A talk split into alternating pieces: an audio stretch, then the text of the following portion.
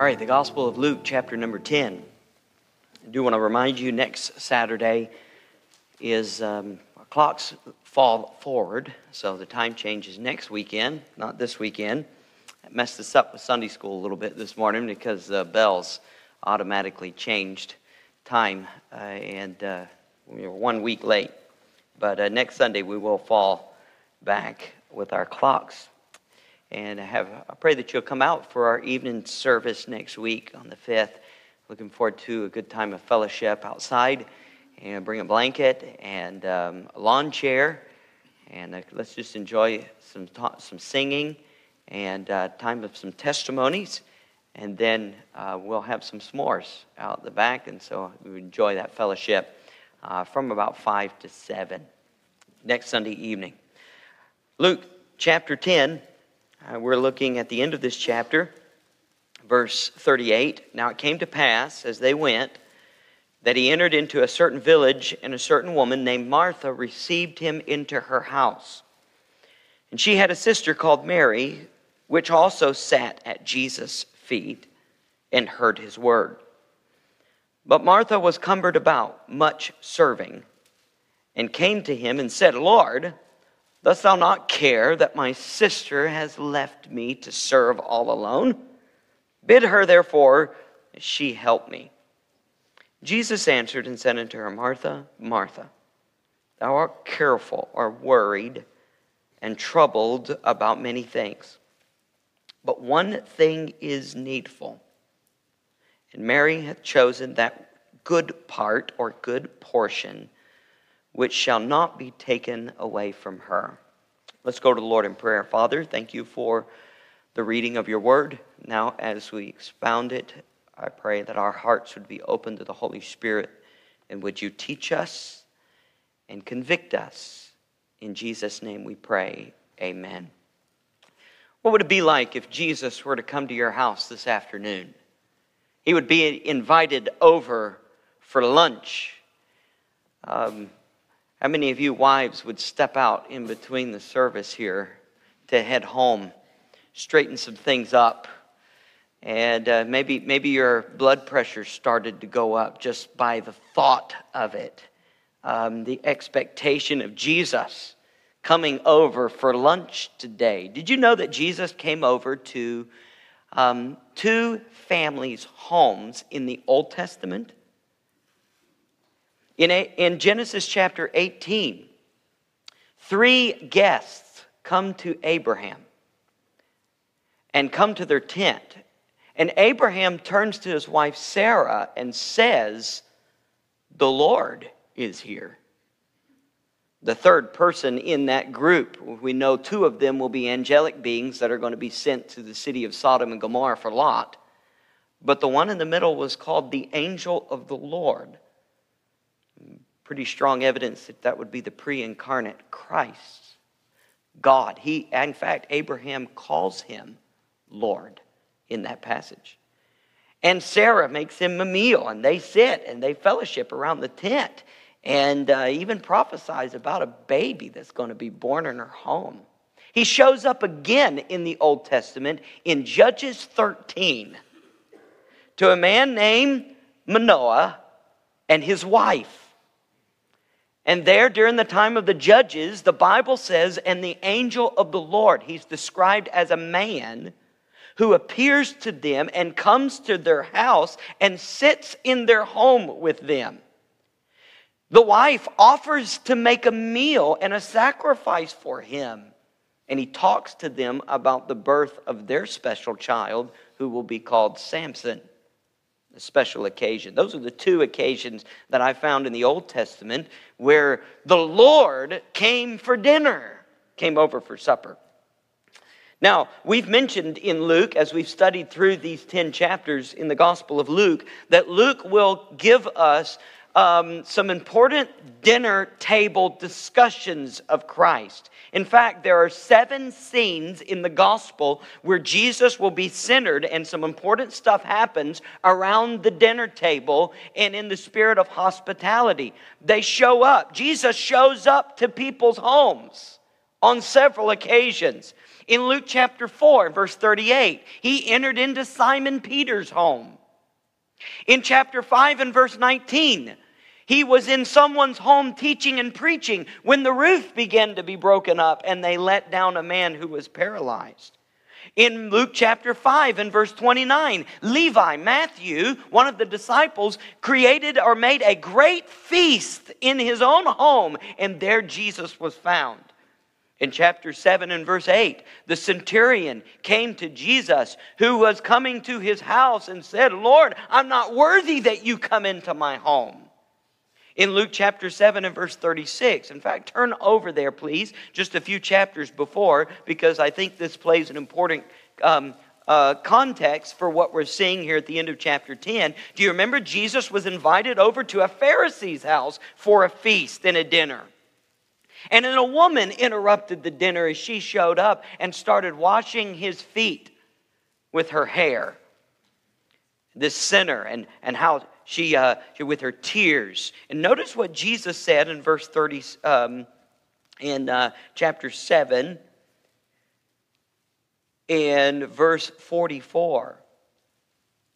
And Jesus turned to the woman and said unto Simon, Seest thou this woman? I entered into your house and you gave me no water for my feet, but she has washed my feet with her tears and wiped them with the hairs of her head. You see, it was customary for when a guest would come over and be invited for supper or for a meal, is that as soon as they came in, you were to have a basin and a towel, and you were to, it was customary. A part of the welcome of the home was to wash their feet as they took their sandals off at the door. And Jesus made mention, You have no water to wash my feet. Look at verse 45. Thou gavest me no kiss, but this woman, since the time that I came in, hath not ceased to kiss my feet. You see, it was customary in the time when you invited guests to come over that you would greet them with a kiss, one on one cheek and one on the other.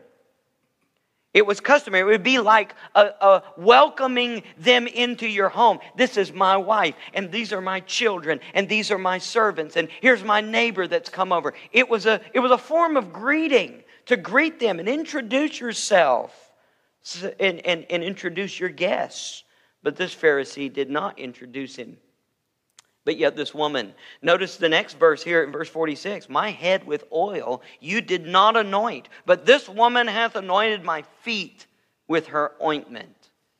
See, it was also customary that when you invited a special guest over to your house, that you would take out a perfume or an ointment and you would, you would spray it or pour it on their head or on their clothes so that they smelled good. It was a sign, it was a gift to them to welcome them into your, their home.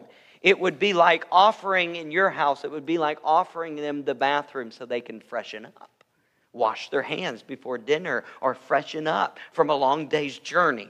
It's just a, a spirit of welcome, a spirit of hospitality. These would be things that were normally customary for a host or a hostess to offer someone when they came to your house. Is your basin ready at the front door? Is your guest bathroom open up for the guests to be freshened up? Are you ready for a greeting to greet them and, and encourage the ones to come in? As we move over to chapter 8, you can see that the first few verses introduce Jesus' women's ministry, ladies who are named here. And the verse that says here, they served him in those verses. Verse 3 they ministered unto him with their substance. Now, I just point that out because probably these women offered their home and their possessions and their things, probably made Jesus a meal. So, even though it's not directly stated in these verses, I believe it's indirectly stated that these ladies used what they had their kitchen, their oven, their blankets, their bedding, their food to serve Jesus so offering their home. In chapter 8, in verse 41, Jairus invited Jesus over to their house. And as he came over, he would heal their daughter, actually raise her from the grave. And in chapters 9 and 10, do you remember when Jesus commissioned the 12 disciples in chapter 9 and the 70 disciples in chapter 10? He told them, when you go into cities, pronounce a blessing on the homes. Don't go from house to house. Be grateful and satisfied for what your host offers you. Don't be looking for the better home. Pronounce a blessing upon those homes. Be gracious, be kind, and be good guests. And Jesus gave that spirit for his disciples that as they traveled, they were to be good guests when someone showed them hospitality. Now we come to the end of chapter 10, and we are shown a house setting where a meal is being prepared. And it came to pass as they went that he entered into a certain village and a certain woman named Martha received him into her home. Can you imagine Jesus standing at your front door, pushing your ringtone, and looking into the camera and waving? And then behind him are 12 fishermen, right? And a few others that kind of, uh, you know, tax collector and a zealot and Judas in the background? What would it be like? Luke is the only one that records this event in all of the Gospels. Yet it's such a famous story. We are familiar with it. Yet it's only recorded in Luke. Now, I believe that Jesus often traveled to this house. I believe it was his stop when he went to Jerusalem. This was the home of the events of John 12 and John 11. In John 11, these two sisters, or along with their brother Lazarus, are said to be friends whom Jesus loved. But it seems like this event, as recorded in Luke 10, may have been his first time into the home, or at least his first time being offered and staying there. But he will be there frequently in the days ahead. In the context of Luke 10, these are the last few months of Jesus' ministry on earth. Some commentators indicate this is probably around October during the Feast of Tabernacles, six months before his Passover and his Passion Week.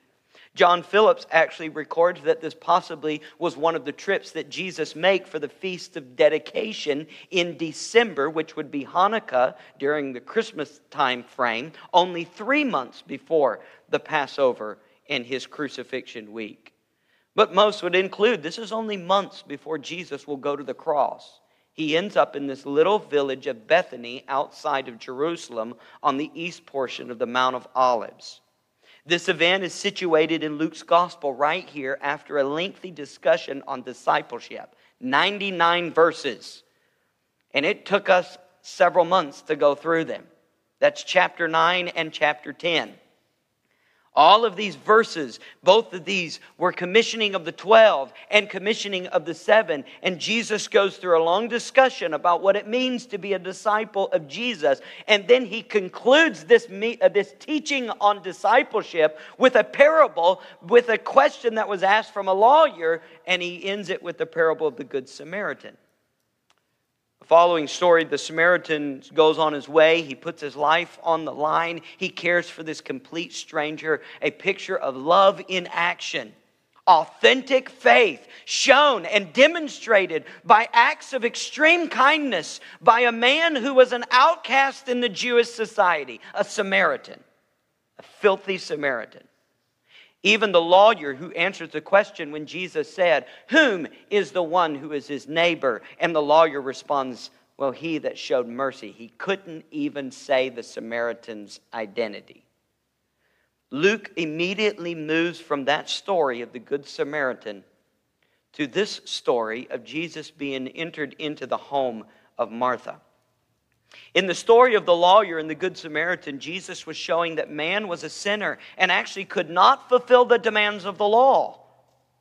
He could not love God with all his heart, soul, mind, and strength. And he definitely couldn't love his neighbor because he didn't even know who he was. And when he found out who he was, his prejudice and pride would not even stoop to accept it. The lawyer looked like he had it all in order, but actually he was just as lost as the next person, playing a religious game, being a hypocrite. In this event, and I'll just tell you the theme and we'll come to the conclusion first. Jesus is going to show the importance of sitting at the feet of Jesus and not being distracted. I believe this story is here for believers to remind us how easy it is to be busy putting patches on people's knees, giving them their, your cloak and fixing their meals and making their beds, that you miss out on what is most important. Look at verse 42. But one thing is needful. That's an interesting phrase that Jesus uses. But Mary hath chosen the good part. In other words, what Jesus is saying, there is something that is more important than helping the sick, and fixing a meal, and making the bed, and showing acts of kindness. He's not going to demean them necessarily. He's just showing what is most important and what is good, what is best and what is better. I may say this as well. This chapter seems to show that Jesus, as a teacher, correcting faulty thinking. In this chapter alone, in the 42 verses, Jesus has been presented with a scenario that the people are thinking wrong and Jesus corrects them as the master teacher. In verse 17, the first story, the 70 return, all excited about casting out demons. And Jesus says, That's great. You can cast out all the demons, but you need to rejoice that your names are written in heaven. That's what's better to be happy about. In verse 25, the lawyer came to Jesus asking a question What must I do to inherit eternal life. His thinking was wrong. Jesus corrects his thinking. You can't do anything because you're a sinner. And in verse 38, Martha is busy about much things, but has left what's most important. He corrects her thinking. So, it's important as you think about this the heart leads the hands. Jesus is going to show in this few verses the priority of listening over serving. The priority. I would set three, uh, well, four uh, points here, and we'll have to work through them quickly uh, as far as an outline. First, we're going to set the scene. Second, we're going to introduce the characters. Third, we're going to see the climax of the story, the frustration and the anger. And then last, we're going to hear from the Savior. First of all, we set the scene. This is in the city of Bethany. Luke doesn't tell us what city it is, but we have to compare the book of John, the Gospel of John, to understand that Martha, Mary, and Lazarus lived in the city of Bethany, just two miles outside of Jerusalem, on the east side of the Mount of Olives towards Jericho. Jesus is passing by on his way. He's traveling, and he shows up at the doorstep of Martha's home. Jesus is traveling on a major journey. He's going to seriously focus upon the cross that is coming closer and closer every day that he wakes up. Chapter 9 in Gospel of Luke said, And he set his face towards Jerusalem like a flint, Isaiah said. He's looking to the cross. That's his focus. And while he's going, he stops off to Mary's and Martha's house. John Phillips said this this home seems for Jesus to be a shelter in a time of storm. Jerusalem was the place where the crowds were. Jerusalem is the place where he's going to go to the trials. Jerusalem is the place where he will take the cross. Jerusalem is the place where he will be scourged and suffer, bleed, and die. And yet, Bethany, just on the other side of the Mount of Olives, there's going to be a home that he's going to find a comfort, a solace, a place of shelter. And I asked you this morning is your home a shelter from the storms of life? If Jesus comes to your home or were to come to your home this afternoon, would he find it a place of peace and rest? A place where he can be worshiped and he can be served. That was the type of home that Jesus found in Martha and Mary's house, a place where he could find comfort. Notice in the verse here, in this uh, verse 34, uh, 38, and a certain woman named Martha received him into her home. The word here receives means to welcome him. What did this involve? What did it mean to welcome someone in your home? That's why I read chapter 7 for you. It meant washing their feet, it meant taking their sandals off. It meant kissing them on the cheek and greeting them to your servants and the friends and the family and, to, and to, to hear their names. And any strangers that are in the room, let them know who, who they are and, and make sure they feel welcome. It means offering your restroom so that they can freshen up, putting some oil and ointment onto their head and, and on their clothes so it smelled good and the room, room was fresh. It meant making a meal, setting things out, preparing for the meal. In fact, one commentator that indicated that preparing a meal for the guests, such as this occasion, would have t- taken no more that, or no less than three or four hours of preparation time that would have taken place both grinding of the grain making of the, of the, uh, of the bread and the unleavened and, and fixing all of the things especially for 12 men. We assume that the disciples were with the savior at this time of all the negative things about Martha in this story that we are familiar with, don't overlook the fact that she received him into her home. Her house was a welcome place for a weary stranger. This is getting into Thanksgiving season. I can imagine we already announced some Thanksgiving activities, and Christmas is around the corner. Saw in the game yesterday, they've already got Christmas commercials that are playing. So everybody's mindset is geared towards the holidays now. And you, we had Christmas music being played at the staff retreat this week, and just some people cringed, right? It's just too early. Wait. Some of you may have already got your decorations out. You may not have even taken them down from last year. But the holiday season, we're going to come into a time where obviously family and friends are going to be coming over. You're going to be going over to families' houses and these things like that. This is a scene that is very familiar. Now, let me move from Martha to Mary in this story. The scripture says that Mary is sitting at Jesus' feet. Martha's found in the kitchen, cumbered about with much serving, and Mary is moved over to sitting in the feet of Jesus. So we've gone from a welcoming scene, come on in, greet it here, let's wash your feet, and, and let's make it, okay, let's, we're going to head off to the kitchen, we're going to set some things up that are ready, and in the meantime, all of that is going on. During that time period, Jesus sits down in the living room, probably with his disciples and all the other guests, and he starts to hold a Bible study. He starts teaching and preaching. And somewhere along the scene, Mary, who would have been included with Martha in receiving the guests, washing the feet, and doing all that, somewhere along the scene, Mary has slipped out and come into the living room and sat down for the Bible study. That's what's happening. That's the scene that moves from the kitchen to serving to Bible study to chaos. Right? All of a sudden, things start clanging and banging. And, and Martha comes in and out and in, gives a stare, out. Okay? You, you, you just imagine the story a little bit, a little bit deeper than what Luke did, does, but don't inspire it. Just look at it. Do any of you know what that scene is like? You've seen this before. You've invited your guest over to your house. You've brought all the preparations. You get the meal and all the setup, and they come in. And then it's time for, you know, for the prayer, and it's time to sit at the table, and then chaos erupts.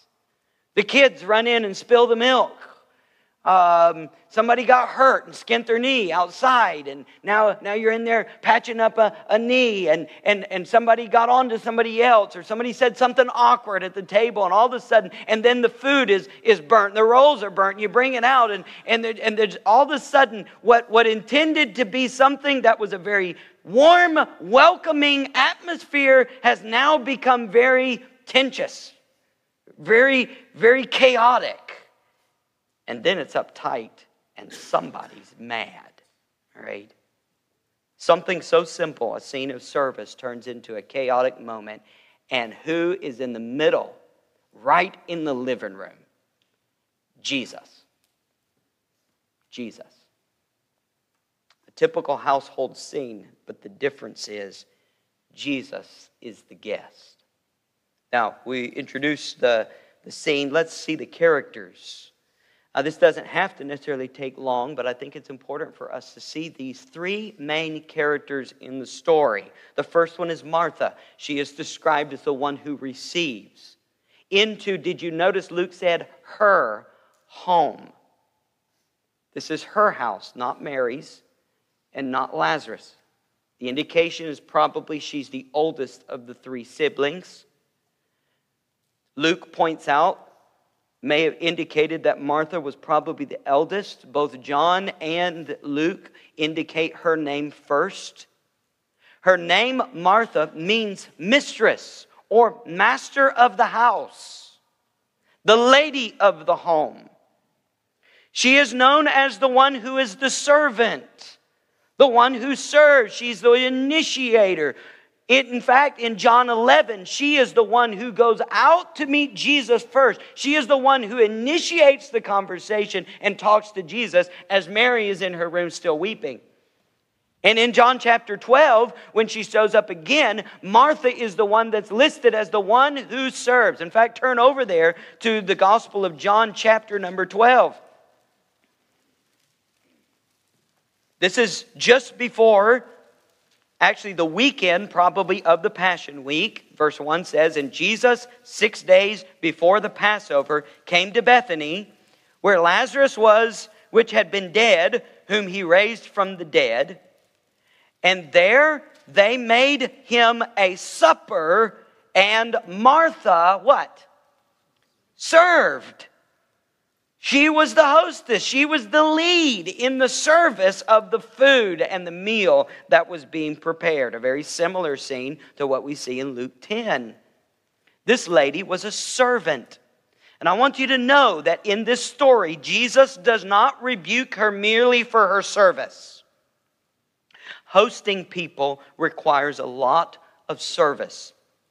Using her home, cooking the meal, washing his feet, anointing his head, making the beds, all of those things must be done if you're going to have someone over. And don't get into this story that Jesus condemns Martha for her serving. Don't think Martha's the bad one, Mary's the good one. Both are good. The issue here is somewhere along the journey of her service, her attitude changed. And Jesus rebukes, rebukes her for her attitude and her timing. More on that in just a little bit. You see, different people have different gifts, different people have different abilities. We're all made differently. And, and God knows that. Both Mary and Martha were disciples of Jesus. Mary was, was serving in her way, Martha was serving in her way, and the Lord needed them both. If you are a person who loves to serve and do, and has a gift of making meals and doing what is needed behind the scenes to get things accomplished, then this is your character in the story Martha and praise God for Marthas. Are you a giver? Are you a doer? Are you a servant?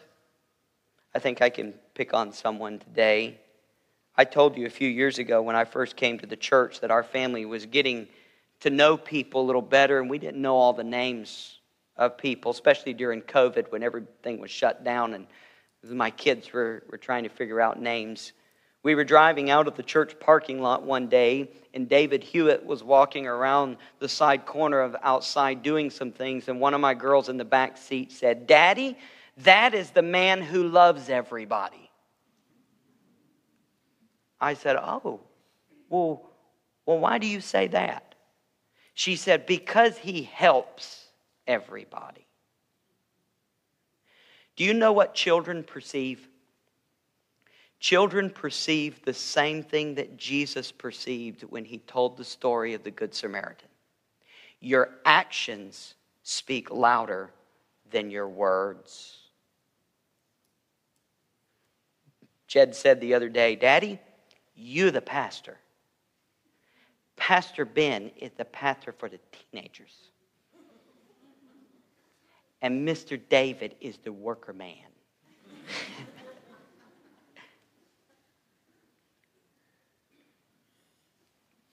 Do you show love? Do you have a servant's heart? Are you willing to do the things in the background that nobody sees and doing it not with eye service as men pleasers, but doing it for the Lord? You see, we need servants. We need people who will give and do and serve. So that's Martha. Turn over to, uh, or look at Mary. She's called the sister of Martha. There's a lot of Marys in the gospel. We can get confused with them sometimes. This Mary shows up in John 11, locked in her room, weeping over the death of her brother. I see her as a woman who's tender, maybe in tune with her emotions. I mean, there are a lot of emotions that she goes through. But that Mary takes things personal and she's a thinker. She thinks through things before she acts. She comes up in John 12. Turn over to John 12 again, please. As Martha is serving, that's what she's known for and commended for in John 12. But look in verse 3. Then took Mary a pound of ointment of spikenard, very costly and anointed the feet of Jesus and wiped his feet with her hair, and the house was filled with the odor of the ointment. She had been planning that. She had been planning this for a time. She's a prominent person in the story because she brings something very expensive, the box of ointment, and pours it over his feet and wipes his feet with her hair now, this is a different lady than the one we read in Luke chapter 7. Completely different story in different woman. But you notice in the passage that we read in Luke where she is, she's sitting at the feet of Jesus. The Greek word kathidzo means to sit down. But the word parakathidzo that is used in Luke means to sit down alongside of, as close as you can get to. In other words, when she sat at Jesus' feet, she came in the room, she just didn't sit down, like low to the ground. The word Luke uses is she got close to Jesus inside his personal bubble and sat down, practically touching his feet sitting right by him. This word is only used in the whole New Testament in this passage right here in Luke 10. She was so close to Jesus that she could feel his breathing. Everyone else was sitting around the room, but Mary was in his personal space. Before we move on, do you notice all three times that we see Mary, we see it in connection to his feet? Turn back one chapter in John 11, where we were yesterday at the funeral. John 11, 32.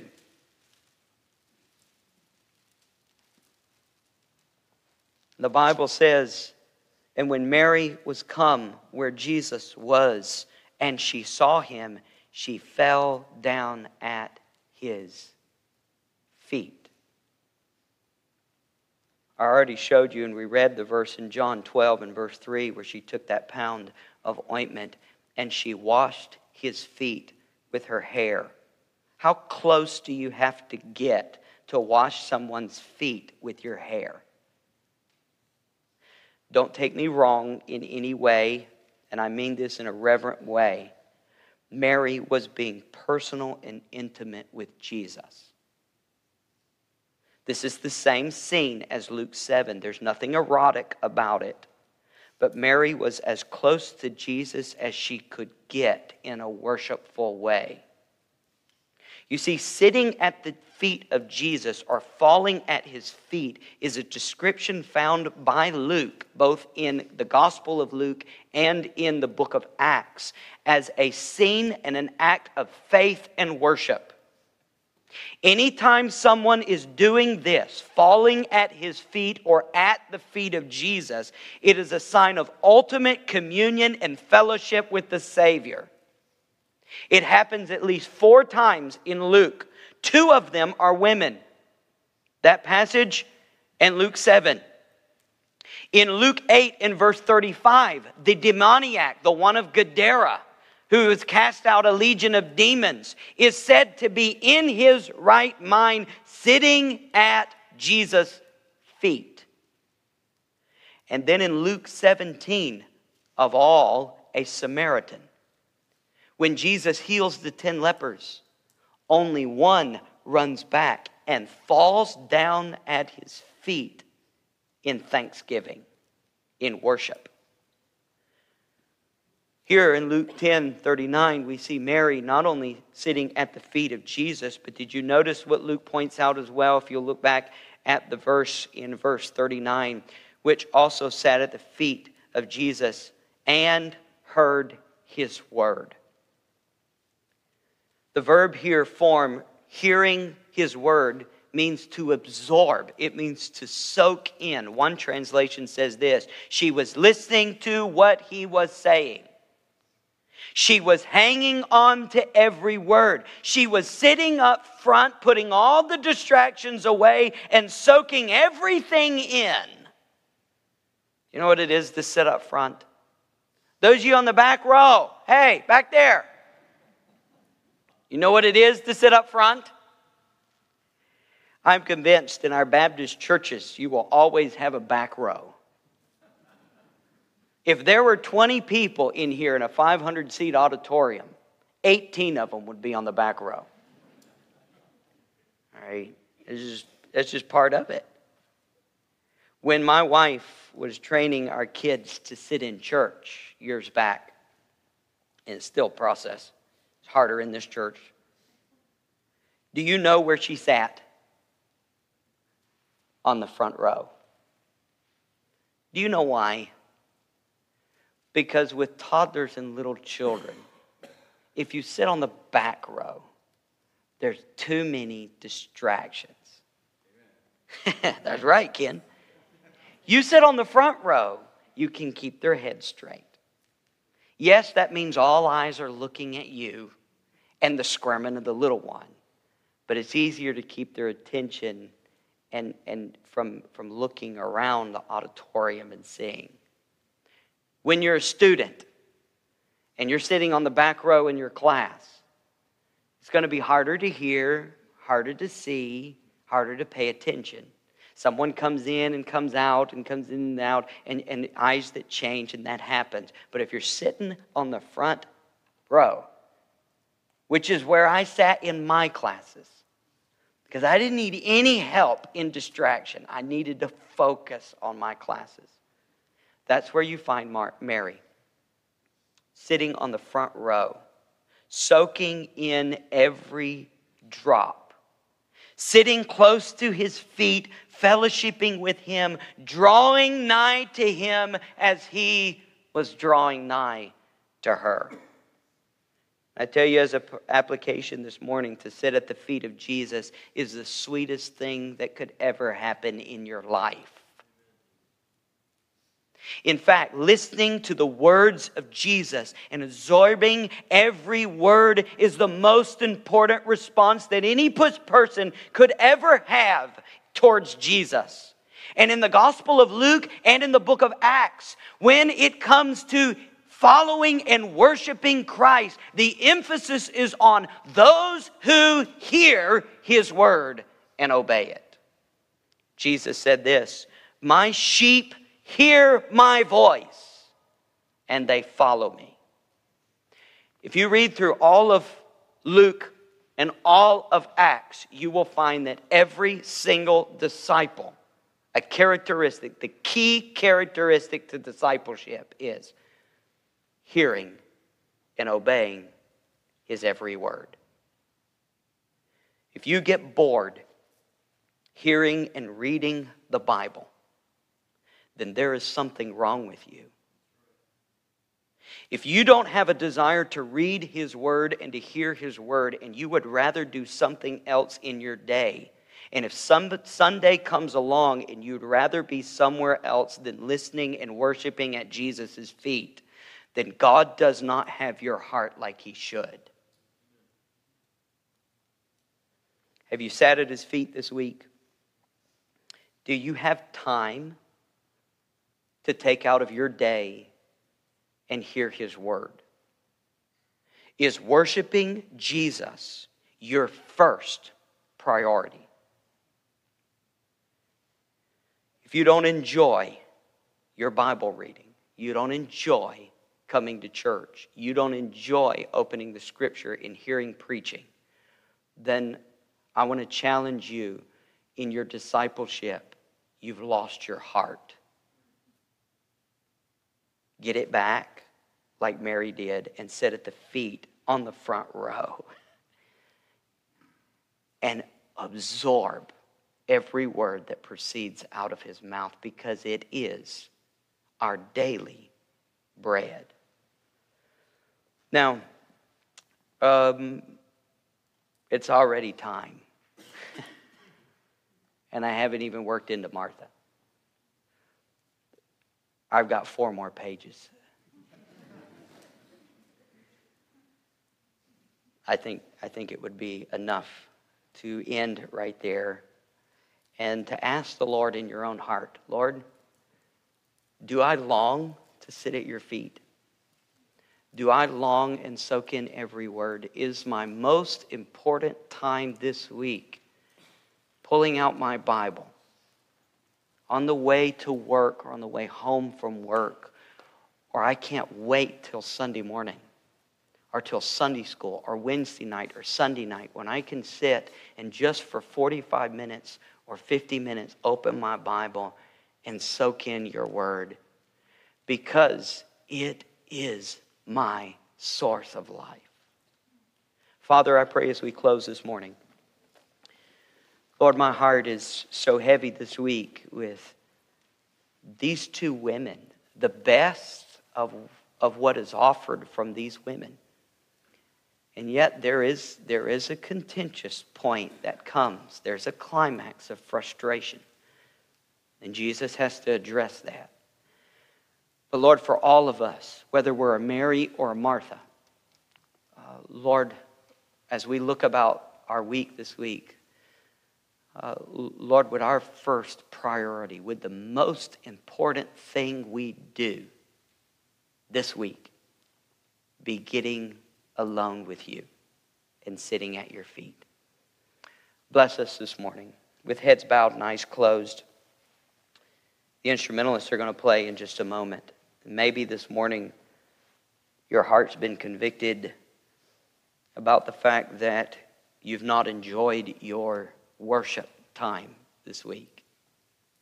Maybe you looked at coming to church today as a, as a duty and just wasn't it wasn't the joy that you thought that it was going to be or that you were your your your anticipation and yet this morning the Lord has convicted your heart go right now in this time of prayer and ask the Lord to teach you, to calm your spirit and give you patience to sit at his feet and hear his words.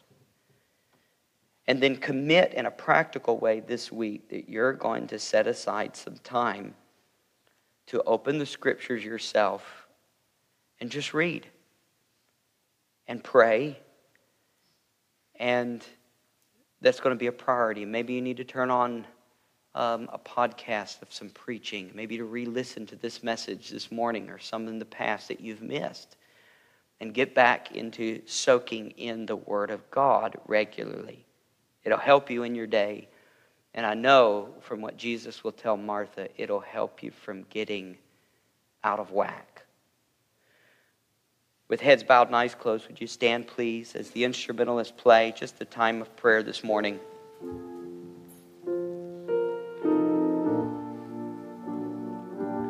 Just getting our eyes back on Jesus. That's It's what we're designed to do as we come together as a church to refocus our attention back to where it needs to be.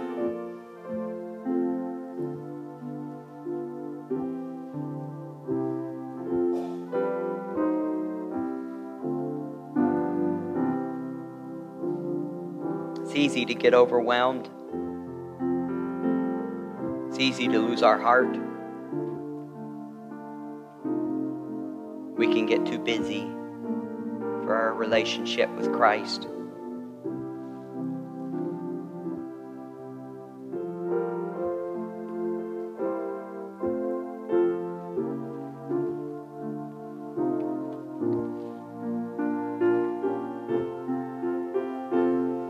I'm going to ask that she play through one more time.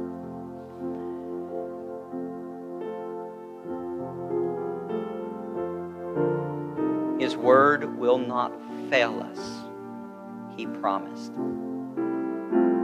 Everything that he said, it'll, it'll come to pass.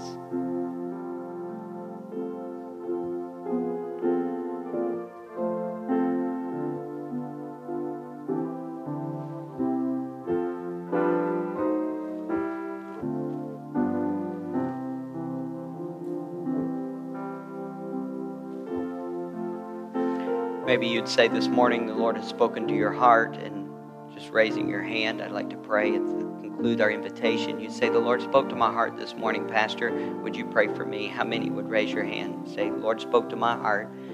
Thank you. Several, several.